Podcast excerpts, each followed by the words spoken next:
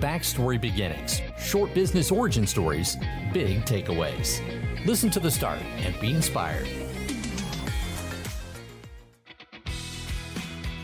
My name is Matt Levin, and I'm the owner of The Refuge.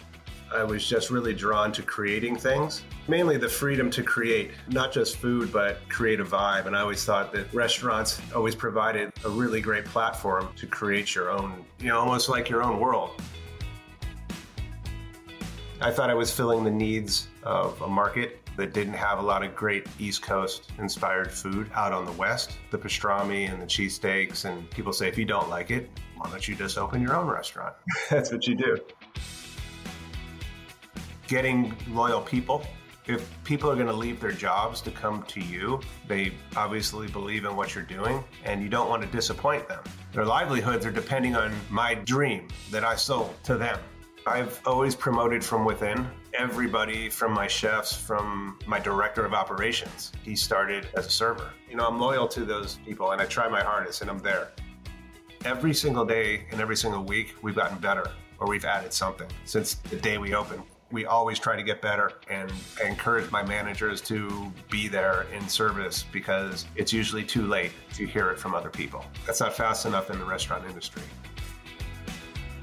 We're entrenched in the neighborhoods. We've always donated to all the educational foundations. The schools are really good around here, and they're good because they raise money and can do all these really cool programs. Diners, Drive-Ins, and Dives came to film and that was cool because we got to invite all of our longtime customers and they got to do the whole thing. It was really cool because they've been there, you know, since the beginning.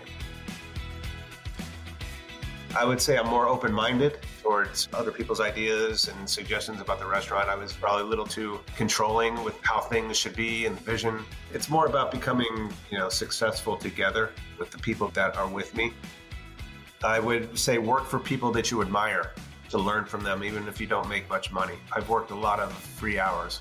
You need to have people that you trust to advise you. I was very, very, very fortunate and blessed that my dad was always there.